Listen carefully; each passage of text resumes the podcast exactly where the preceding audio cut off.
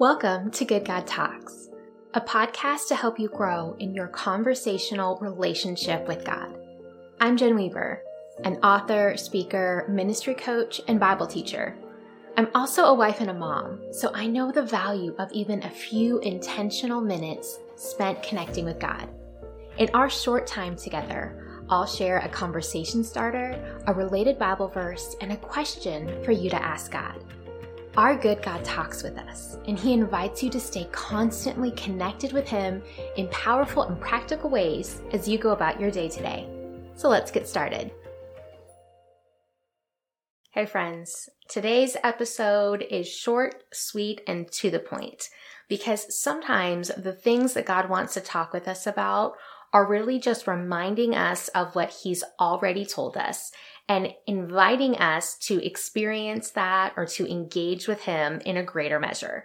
So today we're talking about the ways that God sees us and embracing the reality that God sees us as His children, that He's our good Father, that we are His kids, and that we get to approach Him with that awareness. And so I'm going to read three different passages of Scripture for us. I'll begin with John one, verses twelve through thirteen. But to all who did receive Him, who believed in His name, He gave the right to become children of God, who were born not of blood, nor of the will of the flesh, nor of the will of man, but of God. Matthew seven, verses seven through eleven. Ask, and it will be given to you. Seek, and you will find. Knock, and it will be opened to you. For everyone who asks receives, and the one who seeks finds, and to the one who knocks it will be opened. Or which of you, if his son asks him for bread, will give him a stone? Or if he asks for a fish, will give him a serpent? If you then, who are evil, know how to give good gifts to your children, how much more will your Father who is in heaven give good things to those who ask Him? And then Luke sixteen, verses fifteen through seventeen. Jesus is engaging with the people. And in verse fifteen, it says, "Now they were bringing even infants to Him," that's Jesus, "that He might touch them. And when the disciples saw it, they rebuked them.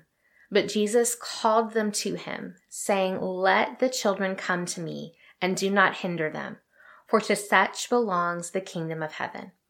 Truly I say to you, whoever does not receive the kingdom of God like a child shall not enter it.'" I don't often think about how I can come to God as a child. I'm a parent myself, and so I often think about caring for kids. I'm a leader and I'm in ministry. And so I think about how I can care for those around me. I talk with God about ways that He wants to develop me or, or minister through me, or what He's doing in the world, or ways that He wants to teach me and transform me. And those are all good things. And they're not entirely separate from being God's child. But in today's episode, the invitation that I believe we have from God is to intentionally talk with Him about what it's like to come as His kids, those who can boldly come to the throne of grace with confidence because we know that we're His children, with this awareness of me as God's child, of you as God's child, that He says, let them come. Today, He's inviting us, come, come to me, come receive the kingdom like a child. And so here's our question, God, how can I come near to you as your kid today? Explore with Him what this would look like, because His answers can vary for all of us. You are His kid, and He invites you to draw near. I wonder what He has in store for you today. Have a good talk.